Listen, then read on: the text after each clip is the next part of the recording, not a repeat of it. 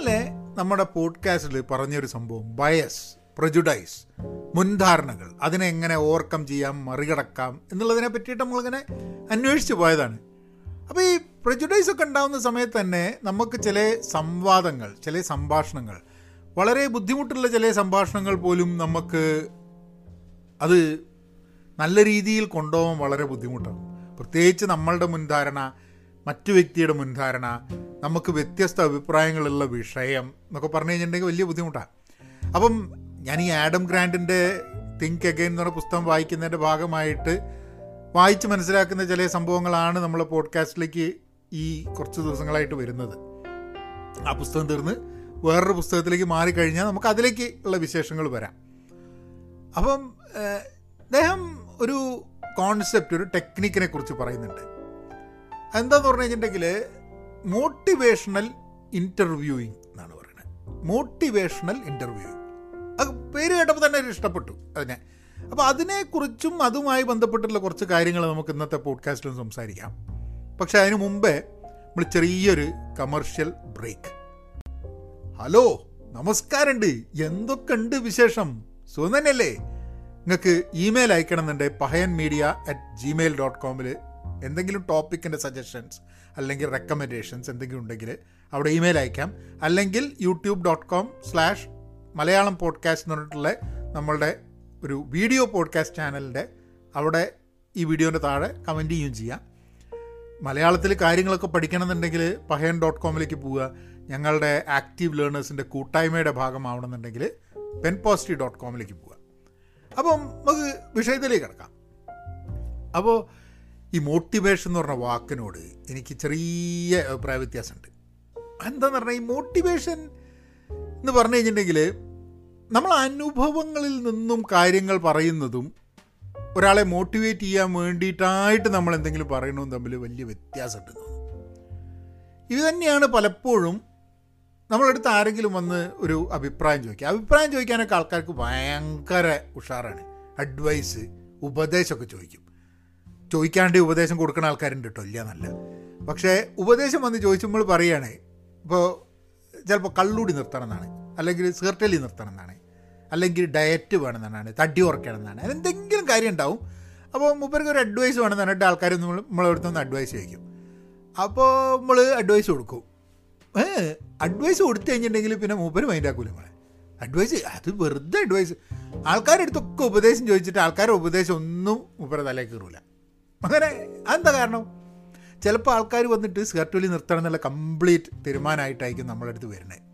നമ്മളടുത്ത് വന്നിട്ട് പറയും, ആ ഡോ ഞാൻ സിഗരറ്റൊലി നിർത്താൻ പോയത്. അപ്പോൾ നമ്മൾ പറയും, ആ ഇപ്പം എന്തായി, ഞാൻ കുറേ കാലമായില്ലേ പറയുന്നത്, ഏഹ് നമ്മൾ പറയാനൊന്നും കേൾക്കൂല അല്ലേ എന്നുള്ളതൊക്കെ പറഞ്ഞ്, അപ്പോൾ എന്താ അയാൾ ചെയ്യുക? അയാൾക്ക് ആകെപ്പാടെ റെസിസ്റ്റൻസാണ്. അപ്പോൾ ഒരു നല്ല കാര്യം ഒരാൾ ചെയ്യണമെന്ന് വിചാരിച്ചാലും നമ്മളുടെ അയാളുടെ പെരുമാറ്റം കൊണ്ട് അയാളെ നല്ല കാര്യം ചെയ്യാണ്ടിരിക്കുന്ന ഒരു സിറ്റുവേഷനാണ്. ഞാൻ വലിക്കേനു കേട്ടോ, ഞാൻ ഇപ്പോൾ നിർത്തിയിട്ട് ഇപ്പോൾ ഒരു വർഷത്തിൻ്റെ മുകളിലായി, അധികമൊന്നും ആയിട്ടില്ല. അപ്പോൾ നമുക്ക് പറയാമല്ലോ ഏ നിർത്താൻ പറ്റുന്ന കാര്യമാണ് സിഗരറ്റൊലി എന്നുള്ളത്. പക്ഷേ അത് പിന്നെ പറഞ്ഞ് പറഞ്ഞ് പറഞ്ഞ് പറഞ്ഞ് അവസാനം പിന്നെ ഒരു ഒരു പ്രാവശ്യം അങ്ങോട്ട് നിർത്തി അങ്ങനെ അങ്ങ് പോയതാണ്. വീട്ടിൽ നിന്നൊക്കെ പറഞ്ഞിങ്ങനെ ഇതായതാണ്, അല്ലാണ്ട് ഒരു മനസ്താപം വന്നിട്ടില്ല. മനസ്താപം വന്നിട്ട് കുറേ കാലം നിർത്തണം നിർത്തണം എന്നൊക്കെ വിചാരിച്ചിട്ടൊന്നും നടന്നിട്ടില്ല. പക്ഷെ അല്ലാണ്ട് അങ്ങ് അങ്ങ് ആൾക്കാരുടെയൊക്കെ നിർബന്ധത്തിന് വഴങ്ങി കുറച്ച് കഴിഞ്ഞപ്പോൾ ഇത് ഭയങ്കര ഒരു ബുദ്ധിമുട്ടാണ്, ഒളിച്ചും പാത്തും ഇതൊക്കെ ഭയങ്കര പ്രശ്നമാണെന്നുള്ളതുകൊണ്ട് അതിനെക്കാട്ട് നിർത്തിയോട് കൂടി ഒരു വലിയൊരു സമാധാനമാണ് കേട്ടോ. ഒരു വർഷമായിട്ട് ഈ ലോക്ക്ഡൗണിൻ്റെ ഒരു ഗുണം ഉണ്ടായത് അതാണ്. അതങ്ങൾ കംപ്ലീറ്റ് നിർത്തി, ഇനി തുടങ്ങില്ല എന്നുള്ളൊരു ഉദ്ദേശത്തിൽ തന്നെയാണ് നിർത്തിയിട്ടുള്ളത്. എനിവേ, അപ്പം ഈ മോട്ടിവേഷൻ്റെ പ്രശ്നം എന്താ വെച്ചാൽ, ഞാനിപ്പോൾ നിങ്ങളോട് പറയുകയാണ് ഇന്നതൊക്കെ ചെയ്യാൻ വേണ്ടിയിട്ടുള്ള അഞ്ച് വിദ്യ, രക്ഷപ്പെടാൻ വേണ്ടിയിട്ടുള്ള പത്ത് വിദ്യ എന്നൊക്കെ പറഞ്ഞു. ആൾക്കാർ ചോദിക്കും, എന്നിട്ട് എന്താ രക്ഷപ്പെടാത്തെന്ന് ചോദിക്കും അല്ലേ. അപ്പം നമുക്ക് നമ്മുടെ അനുഭവങ്ങളിൽ നിന്നും പലപ്പോഴും, അപ്പോൾ ഈ മോട്ടിവേഷണൽ ഇൻ്റർവ്യൂവിൽ ഒരിക്കലും ഈ ഇൻ്റർവ്യൂ ചെയ്യുന്ന സമയത്ത് അല്ലെങ്കിൽ സംസാരിക്കുന്ന സമയത്ത് നമ്മൾ ക്വസ്റ്റ്യൻസ് ആണ് അത്ര ചോദിക്കുന്നത്. ഇപ്പോൾ നിങ്ങൾ എൻ്റെ അടുത്ത് വന്നിട്ട് ഒരു കാര്യം പറയണോ, അല്ലെങ്കിൽ ഒരു കോൺവെർസേഷൻ നിങ്ങൾക്ക് വേറൊരു അഭിപ്രായമാണ്, അല്ലെങ്കിൽ എൻ്റെ അഭിപ്രായത്തിൽ നിന്ന് വ്യത്യസ്തമാണ്, ഞാൻ നിങ്ങളോട് എന്തെങ്കിലും ഒന്ന് ചെയ്യരുത് എന്ന് പറയാനൊക്കെ ആണെങ്കിൽ ഞാൻ നിങ്ങളോട് പറയുന്നതിന് പകരം നിങ്ങളോട് ചോദ്യങ്ങൾ ചോദിക്കുന്നു ആസ് ആൻ ഇൻ്റർവ്യൂവർ. ഏഹ് ഒരു ഇൻ്റർവ്യൂവർ ചോദ്യങ്ങൾ ചോദിക്കുന്ന പോലെ ഇൻ്റർവ്യൂർ ചോദ്യങ്ങൾ ചോദിക്കുന്നു. ആ ചോദ്യങ്ങൾ ചോദിക്കുന്നത് വഴി നിങ്ങളെ മോട്ടിവേറ്റ് ചെയ്യുന്നു. ശരിയായ ഡിസിഷൻ എടുക്കാൻ, ശരിയായ രീതിയിൽ ചിന്തിക്കാൻ വേണ്ടി നിങ്ങളെ മോട്ടിവേറ്റ് ചെയ്യാം, പ്രേരിപ്പിക്കുക. അതാണ് ഈ മോട്ടിവേഷണൽ ഇൻ്റർവ്യൂയിങ് എന്ന് പറഞ്ഞാൽ. അത് സൈക്കോളജിസ്റ്റൊക്കെ ധാരാളം ഉപയോഗിക്കുന്നതാണത്രേ ഈ മോട്ടിവേഷണൽ ഇൻ്റർവ്യൂ എന്ന് പറഞ്ഞാൽ. അതായത് നമ്മൾ പല ഡിഫിക്കൽട്ട് ടോപ്പിക്കുകളും ഈ രീതിയിൽ സംസാരിച്ച് നമ്മളുടെ അനുഭവത്തിൽ നിന്നും പറയാം. ഇപ്പം ഞാനിപ്പം പറയുകയാണ്, ഇപ്പോൾ ഒരാൾ വന്നിട്ട് സിഗരറ്റ് വലിയുടെ കാര്യം തന്നെ എടുക്കാം. കാരണം എന്താ വെച്ചാൽ, ഞാൻ വലിക്കുന്നൊരു വ്യക്തി, വലി നിർത്തിയൊരു വ്യക്തിയാണ് എന്നുള്ളതുകൊണ്ട് ഞാനിപ്പം ഒരാളോട് സംസാരിക്കുന്ന സമയത്ത് ഒരാൾക്ക് സിഗരറ്റ് വലിക്കണമെന്ന് വലി നിർത്തണം എന്നുണ്ടെങ്കിൽ ഞാനിപ്പോൾ അയാളോട് പറയാം, എടാ ഇതൊന്നും വലിയ കാര്യമല്ലടാ, ഞാനൊക്കെ പുഷ്പം പോലെ നിർത്തിയതാണ്, കണ്ടില്ലേ, എന്നെ നോക്കി പഠിക്കുക. അങ്ങനെ പറഞ്ഞു കഴിഞ്ഞാൽ ആരെങ്കിലും നിർത്തുമോ? നമ്മൾ വലിയ സ്റ്റൈലാക്കുക എന്നുള്ളതല്ലോ എന്ന് തോന്നുന്നത്. പക്ഷേ ഞാൻ വലി തുടങ്ങി വർഷങ്ങളെടുത്തിട്ട് ഈ വലി നിർത്താൻ വേണ്ടിയിട്ടുള്ള എൻ്റെ ബുദ്ധിമുട്ടുകൾ, അതായത് ചിലപ്പോൾ മാസങ്ങളോളം നിർത്തിയിട്ട് വീണ്ടും മനസ്സിന് എന്തെങ്കിലും ഒരു വിഷമം വരുമ്പോൾ വീണ്ടും തുടങ്ങുക. അത് ഒരു അതായത് ആ തുടങ്ങുക എന്നത് ഒരു പ്രാവശ്യം ഒന്ന് ഒരൊറ്റ സിഗരറ്റ് വലിച്ചു കഴിഞ്ഞാൽ തിരിച്ച് വീണ്ടും പഴയമാതിരി ആവും എന്നുള്ള ഒരു പ്രോബ്ലം ഉണ്ട് ഇതിന്. അപ്പം നമുക്ക് വലി നിർത്തുക എന്നൊരു ഫാക്ടറും, അത് കഴിഞ്ഞിട്ട് പിന്നെ അത് കണ്ടിന്യൂസ് ആയിട്ട് നിർത്തി തന്നെ ഇരിക്കുക. അതായത് വേറെ ആൾക്കാരും സുഹൃത്തുക്കളും ഒക്കെ കാണുന്ന സമയത്ത് അവരൊക്കെ വലിക്കുന്നുണ്ടെങ്കിൽ നമ്മൾ വലിക്കാണ്ട് ഇരിക്കുക. ആ ആരൊരാൾ എന്നോട് പറഞ്ഞിട്ട്, നമ്മൾ ഇനി വലിക്കാൻ പോകുന്ന ആ ഒരു സിഗരറ്റിൻ്റെ വലി നിർത്തിയാൽ തന്നെ നമ്മൾ പിന്നെ വലി നിർത്തില്ല. കാരണം ഇപ്പോൾ ഞാനിപ്പോൾ ഒരു വർഷമായിട്ട് വലി നിർത്തി വിചാരിക്കുക. അപ്പം ഒരു സിഗരറ്റ് ഒരാൾ നമ്മളെ സുഹൃത്ത് വരുന്നു, നമ്മളെ മുമ്പിൽ നിന്ന് സിഗരറ്റ് വലിക്കുന്നത്. അപ്പം ഞാൻ പറഞ്ഞു, ഒരു സിഗരറ്റല്ലേ പോട്ടെ വിചാരിച്ചിട്ട് ഓൻ്റെ അടുത്ത് എടുത്ത് വലിക്കാൻ നോക്കുക വിചാരിക്കാം. അപ്പോൾ ആ ഒരു സിഗരറ്റ് വലിക്കാണ്ടിരുന്ന് കഴിഞ്ഞാൽ നമ്മൾ ആ സമയം തരണം ചെയ്യുന്നുള്ളതാണ്. കാരണം എനിക്കിപ്പോൾ ഇരിക്കുമ്പം സിഗരറ്റ് വലിക്കണം എന്നുള്ള തോന്നലൊന്നും വരാറില്ല. പക്ഷെ ഇടയ്ക്കൊക്കെ ഇപ്പോൾ സിനിമയിലൊക്കെ ഇങ്ങനെ കാണുന്ന സമയത്ത് പെട്ടെന്ന് ഇടയ്ക്ക് തോന്നും. അപ്പോൾ എങ്ങനെയാണ് നമ്മളടുത്തൊരാൾ വന്നിട്ടിപ്പം നമുക്ക് കിക്ക് ഓഫ് ചെയ്ത് ഒരു എന്താ പറയുക, എന്തായാലും പറയുക അതന്നെ കിക്ക് ഓഫ് എന്നാണോ കിക്ക് എന്തോ ഒരു വാക്കുണ്ട്, എനിക്ക് ഓർമ്മ വരുന്നില്ല. അപ്പോൾ എന്തായാലും നമ്മൾ ഒഴിവാക്കിയ ഒരു ശീലം ഒഴിവാക്കാൻ ബുദ്ധിമുട്ടിയിട്ട് വേറൊരാൾ നമ്മളോട് സമീപിക്കുന്ന സമയത്ത് നമ്മളതിനെ എങ്ങനെയാണ് അയാളുമായിട്ട് സംസാരിക്കുക, അയാളെ മോട്ടിവേറ്റ് ചെയ്യുക? അത് വളരെ എളുപ്പമാണ് എന്ന് പറഞ്ഞുകൊണ്ടായിരിക്കില്ല. ചിലപ്പം ചിലപ്പോൾ നമ്മളുടെ എക്സ്പീരിയൻസിൽ നിന്നും ബുദ്ധിമുട്ടുകളും, ആ ബുദ്ധിമുട്ടുകൾ നമ്മൾ തരണം ചെയ്തതും, അത് കംപ്ലീറ്റ് ആ ശീലം ഇല്ലാണ്ട് ആക്കണമെന്നുണ്ടെങ്കിൽ അത് നമ്മളും അത് വളരെ എന്താ പറയുക വളരെ ആക്റ്റീവായിട്ട് അതിൻ്റെ മുകളിൽ കോൺസെൻട്രേറ്റ് ചെയ്തിട്ട് ഒഴിവാക്കി വരുന്ന ഓരോ വലിക്കണമെന്ന് തോന്നുന്ന ഓരോ സമയത്തും അതിനെ തരണം ചെയ്യാൻ വേണ്ടി നമ്മൾ എങ്ങനെയാണ് ചെയ്തിരുന്നത് എന്നുള്ളതൊക്കെ സംസാരിച്ച് നമ്മൾ അനുഭവത്തിൽ നിന്ന് ഒരു ചോദ്യോത്തരം, ഒരു ഇൻ്റർവ്യൂയിങ് ഉള്ള രീതിയിലാണെങ്കിൽ ഉത്തരങ്ങൾ മറ്റേയാൾ കണ്ടുപിടി കണ്ടുപിടിക്കുന്നത് വഴി that person will get motivated to do the right decision എന്നുള്ള ഇത് ഞാൻ മനസ്സിലാക്കുന്നതാണ് കേട്ടോ. നമ്മൾ വായിച്ചതിൽ വെച്ചിട്ട് നിങ്ങൾ ആ പുസ്തകം വാങ്ങി വായിക്കണം ഇതൊക്കെ മനസ്സിലാക്കണം എന്നുണ്ടെങ്കിൽ. പിന്നെ കോൺവെർസേഷൻസ് വലിയ ബുദ്ധിമുട്ടാണ്, ചിലപ്പം വളരെ ഡിഫിക്കൽട്ട് ബുദ്ധിമുട്ടായിട്ടുള്ളത്. കൊളംബിയ യൂണിവേഴ്സിറ്റിയിൽ ഒരു ലാബുണ്ടെന്ന് പറയണത്. ആ ലാബിൻ്റെ പേരെന്നെ ഡിഫിക്കൽട്ട് കോൺവെർസേഷൻസ് ലാബ് എന്നാണ്. അതായത് ബുദ്ധിമുട്ടുള്ള സംവാദങ്ങളും സംഭാഷണങ്ങളും ഉള്ള ലാബ്. അതിലവരെന്താ ചെയ്യുന്നതെന്ന് പറഞ്ഞു കഴിഞ്ഞാൽ, നിങ്ങളിപ്പോൾ അങ്ങോട്ട് പോകുകയെന്ന് വിചാരിച്ചു, കൊളംബിയ യൂണിവേഴ്സിറ്റി പോയിട്ട് നിങ്ങൾ നിങ്ങൾ പറയുകയാണ്, നിങ്ങൾക്ക് ടോപ്പിക്കുകൾ കുറേ ഉണ്ടാവും. അതായത് ഇപ്പോൾ ക്ലൈമറ്റ് ചേഞ്ച്, അല്ലെങ്കിൽ അബോഷൻ, ഇമിഗ്രേഷൻ, അങ്ങനെ കുറേ വിഷയങ്ങളുണ്ടല്ലോ. ഇപ്പോൾ ഡെത്ത് പെനാൽറ്റി വേണോ വേണ്ടയോ, ഇതൊക്കെ വളരെ ആൾക്കാർ രണ്ട് ചേരിയിലും മൂന്ന് ചേരിയിലുമൊക്കെ നിന്നിട്ട് അഭിപ്രായം പറയുന്ന വിഷയങ്ങളാണ്. People are very passionate about. ഇപ്പോൾ ഇമിഗ്രേഷൻ പറയുകയാണെങ്കിൽ, ഇപ്പോൾ കേ ഇപ്പോൾ ഇന്ത്യയിലെ കാര്യം പറയുകയാണെങ്കിൽ, അങ്ങനത്തെ വളരെ ഡിഫിക്കൽട്ട് കോൺവെർസേഷൻസ് എന്ന് പറഞ്ഞു കഴിഞ്ഞിട്ടുണ്ടെങ്കിൽ പലപ്പോഴും ചിലപ്പം ആൾക്കാർക്ക് ഉണ്ടായിരുന്ന കോൺവെർസേഷനിൽ Sabarimala was probably a difficult conversation for lot of people. പിന്നെ C C A N R C is a difficult conversation അല്ലേ. പിന്നെ അതേപോലെ തന്നെ ഡിഫിക്കൽ കോൺവെർസേഷൻസ് വരുന്ന സാധനമാണ് ഫാം ലോസ് എടുക്കുകയാണെങ്കിൽ.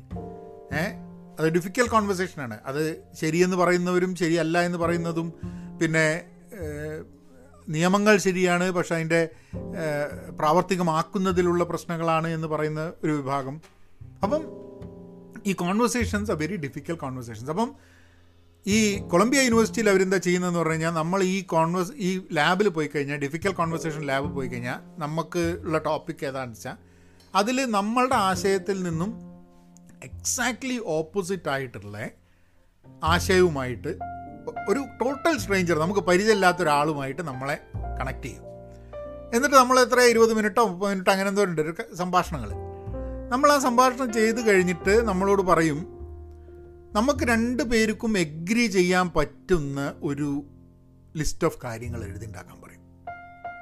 അപ്പോൾ നിങ്ങളൊന്ന് ആലോചിച്ച് നോക്കൂ, C A N R C അല്ലെങ്കിൽ എന്താ പറയുക കാർഷിക ബില്ല് അല്ലെങ്കിൽ ശബരിമല, ഇതൊക്കെ എന്തൊക്കെ പ്രശ്നങ്ങളാണെന്നുള്ളത് നാട്ടിൽ ചേരി തിരിഞ്ഞ് നിൽക്കുന്ന പ്രശ്നങ്ങളിലൊക്കെ എടുത്തിട്ട് രണ്ട് ചേരിയിൽ നിൽക്കുന്ന ആൾക്കാർ തമ്മിൽ സംഭാഷണം ചെയ്തിട്ട് ഒരു കോമൺ ആയിട്ട് മുന്നോട്ട് പോകാൻ വേണ്ടിയിട്ട് എഗ്രിയബിളായിട്ടുള്ള ഒരു അഞ്ചാറ് സാധനങ്ങൾ എഴുതി ഉണ്ടാക്കാൻ പറഞ്ഞു കഴിഞ്ഞിട്ടുണ്ടെങ്കിൽ അത് എഴുതി ഉണ്ടാക്കാൻ പറ്റുമോ എന്നുള്ളതെന്ന് ആലോചിച്ച് നോക്കൂ. ഏ അല്ല അത് എഴുതി ഉണ്ടാക്കാൻ പറ്റില്ല, ഏ നടക്കില്ല എന്ന് പറയുമോ? അറിഞ്ഞൂടാ. കാരണം പ്രോബ്ലി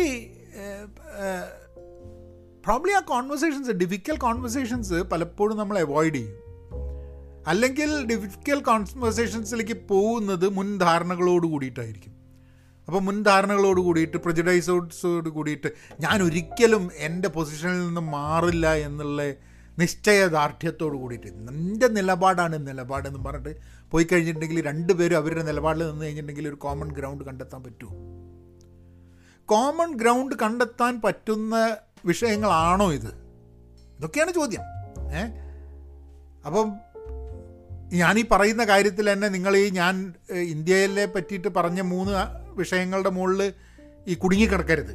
നിങ്ങൾ ജനറലി ഉള്ള അഭിപ്രായ വ്യത്യാസങ്ങൾ ഉണ്ടാവുന്ന വളരെ ഡിഫിക്കൽട്ടായിട്ടുള്ള കോൺവെർസേഷൻസ് എങ്ങനെ കൊണ്ടുപോകാൻ പറ്റും എന്നുള്ളതാണ്.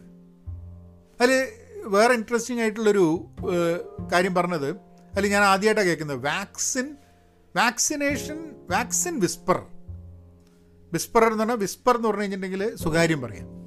വിസ്പറർ എന്ന് പറഞ്ഞാൽ സ്വകാര്യം പറയുന്ന, അതായത് ഹോഴ്സ് വിസ്പറർ എന്ന് കേട്ടില്ലേ, അതേമാതിരിയുള്ളൊരു സംഭവമാണ് വാക്സിൻ വിസ്പറർ. വാക്സിൻ വിസ്പറർ എന്താണെന്ന് പറഞ്ഞാൽ, അപ്പോൾ ഇത് കാനഡയിൽ ക്യൂബെക് എന്ന് പറഞ്ഞ സ്ഥലത്തെക്കുറിച്ചാണ് പറയുന്നത്. അപ്പോൾ അവിടെ വാക്സിനേഷൻ എടുക്കില്ല എന്ന് പറഞ്ഞിട്ടുള്ള കുറേ ആൾക്കാർ, ഇപ്പോൾ അമേരിക്കയിലും നോർത്ത് അമേരിക്കയിലും ഇപ്പോൾ നാട്ടിലൊക്കെ ഉണ്ട്, വാക്സിനേഷൻ എടുക്കില്ല എന്ന് പറഞ്ഞിട്ടുള്ള എത്ര ആൾക്കാരുണ്ട്. ഏ വാക്സിനേഷൻ അയ്യ വാക്സിനേഷൻ നമ്മൾ എടുക്കില്ല, അയ്യ ശരിയല്ല എന്നൊക്കെ പറഞ്ഞ് ആൻറ്റി വാക്സിനേഷൻ ഗ്രൂപ്പുകൾ ധാരാളമുണ്ട്. അപ്പോൾ അവിടെയാണ് ഈ വാക്സിനേഷൻ വിസ്പർ വരുന്നത്. അവർ എന്ത് ചെയ്യുന്നുണ്ടെങ്കിൽ ഈ വാക്സി വാക്സിനേഷൻ എടുക്കാത്തത് അവർക്ക് ചിലപ്പം അങ്ങനെ ഒരു കോൺവെർസേഷൻ ചിലപ്പോൾ ഉണ്ടായിട്ടുണ്ടാവില്ല. ചിലപ്പോൾ അവർ കമ്മ്യൂണിറ്റി മൊത്തം വാക്സിനേഷൻ എടുക്കാത്ത ആൾക്കാരായിരിക്കാൻ മതി. അപ്പം vaccination whisperer is a person, അയാൾ വന്ന് സംസാരിക്കും, അല്ലെങ്കിൽ അവർ ആണോ പെണ്ണോ ആരാച്ച വന്ന് സംസാരിക്കും. സംസാരിച്ചിട്ട് ഒരു മോട്ടിവേഷണൽ ഇൻ്റർവ്യൂയിങ് എന്നുള്ള രീതിയിൽ അവരുടെ വാക്സിനേഷനെ കുറിച്ചുള്ള അവരുടെ ധാരണയെ മാറ്റുക എന്നുള്ളതാണ്. ഇപ്പോൾ ഡോക്ടർമാർ പലപ്പോഴും പറയുന്ന സമയത്ത് ചിലപ്പം ആൾക്കാർക്ക് മനസ്സിലാവുന്നുണ്ടാവില്ല.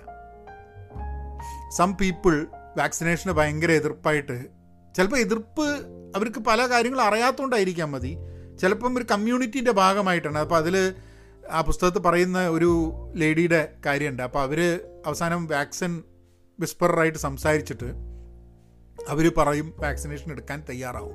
മൂന്ന് കുട്ടികൾക്കും വാക്സിനേഷൻ എടുത്തിട്ടില്ല.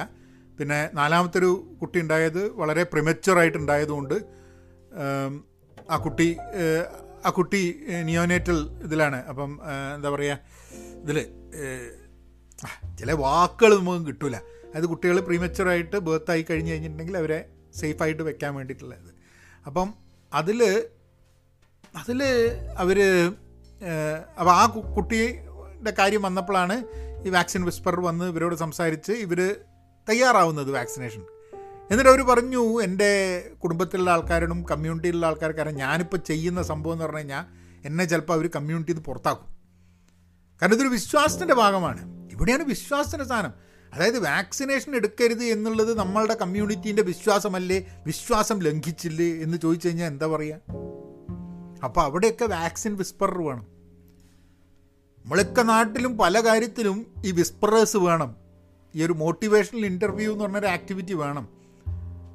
അല്ലാണ്ട് നമ്മൾ ചർച്ച ചെയ്യുന്ന, ബഹളം വയ്ക്കുന്ന, അല്ല ചാനൽക്കും ചാനലുകൾക്കും മാധ്യമങ്ങൾക്കും ടി ആർ പി കൂട്ടാൻ ബഹളം വേണമെന്നുണ്ടെങ്കിലും നമ്മളുടെ ജീവിതത്തിൽ, നമ്മളെ സമൂഹത്തിൽ മുന്നോട്ട് പോകാൻ വേണ്ടിയിട്ട് കഴിയുന്നത്ര കോൺഫ്ലിക്റ്റ് കോൺഫ്ലിക്റ്റ് ഇല്ലാണ്ടാക്കണ്ട. പക്ഷേ ആ ഡിഫിക്കൽ കോൺവെർസേഷൻസ് ഒരു മോട്ടിവേഷണൽ ഇൻ്റർവ്യൂവർ എന്നുള്ള രീതിയിൽ ചെയ്ത് കഴിഞ്ഞിട്ടുണ്ടെങ്കിൽ ചിലപ്പോൾ മെച്ചമുണ്ടാവും എന്നുള്ളൊരു തോന്നലാണ്. അപ്പം അതാണ് ഇന്നത്തെ വിഷയം.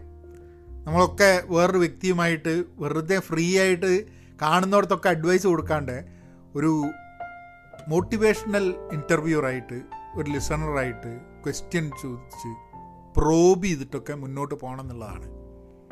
പലപ്പോഴും ഞാൻ ഇങ്ങനെ ആലോചിക്കായിരുന്നു, നമ്മൾ ചെയ്യുന്ന പോഡ്കാസ്റ്റുകളിലൊക്കെ ഞാൻ ഈ പോഡ്കാസ്റ്റുകളിലൊന്നും ഞാൻ വ്യക്തി ഒരു ഒരു ഡെഫിനിറ്റ് ആൻസർ ഒന്നും ഞാൻ അതല്ല നമ്മളുടെ ഉദ്ദേശം. കാരണം നമുക്കൊക്കെ ജീവിതത്തിൽ നമ്മൾ ചർച്ച ചെയ്യുന്ന പല വിഷയങ്ങളിലും ഉത്തരങ്ങൾ ഒരാളുടെ അടുത്ത്, ഇപ്പോൾ എൻ്റെ അടുത്ത് നിന്നൊരു ഉത്തരം കിട്ടിയിട്ട് ഉത്തരം കിട്ടാണ്ട് അങ്ങനെ കാത്തുക്കൊന്നല്ല നിങ്ങൾ കേൾക്കുന്ന ആൾക്കാർ ആണോ? അല്ല. അപ്പോൾ ഇത് എൻ്റെ ഒരു പേഴ്സ്പെക്റ്റീവ് ഞാൻ പറയുമ്പോൾ നിങ്ങൾ നിങ്ങളെ പേഴ്സ്പെക്റ്റീവിൽ നിന്നും ചിന്തിക്കാൻ തുടങ്ങും. ഞാൻ പറയുന്നതിനോട് എതിർപ്പുണ്ടാവും, ഞാൻ പറയുന്നതിനോട് യോജിപ്പുണ്ടാവും. പക്ഷേ ആസ് ലോങ് ആസ് നിങ്ങൾ നിങ്ങളുടേതായിട്ടുള്ള രീതിയിൽ കാര്യങ്ങളെപ്പറ്റി ചിന്തിച്ച് കഴിഞ്ഞിട്ടുണ്ടെങ്കിൽ അങ്ങനെയാണല്ലോ ഇതിന് മെച്ചം ഉണ്ടാവുക. എൻ്റെ ചിന്ത അതേമാതിരി വേറൊരാൾക്ക് ഉണ്ടാക്കി കൊടുത്തിട്ട് എന്താ ഗുണമുള്ളത്? എൻ്റെ ചിന്തേൻ്റെ എല്ലാ അപാകതയും മറ്റാൾക്കുണ്ടാവും അല്ലേ? ഏ ചിന്തിക്കാനാണ് പഠിപ്പിക്കേണ്ടത്, ചിന്തയല്ല പഠിപ്പിക്കേണ്ടത് എന്നാണ് എൻ്റെ ഒരു തോട്ട്. ഏ അങ്ങനെയാണെങ്കിൽ ഞാൻ എൻ്റെ ഈ എളിയ സംസാരം ഇവിടെ അത് പഠിത്ത് ഈ എളിയ പ്രസംഗം ഇവിടെ നിർത്തുന്നു എന്നൊക്കെ പറഞ്ഞു കഴിഞ്ഞാൽ ആൾക്കാരിപ്പോൾ എന്താണ് അതിന് മുമ്പ് പറഞ്ഞതെന്നുള്ളൊരു ചോദ്യം വരും. ഏതായാലും അതവിടെ കിടക്കട്ടെ, അതതിൻ്റെ ഒരു തമാശ രൂപത്തിൽ അവിടെ കിടക്കട്ടെ. നമുക്ക് be content, be pen positive. നാളെ വേറൊരു വിഷയമായിട്ട് വീണ്ടും കാണാം. നവനായനാക്കാം.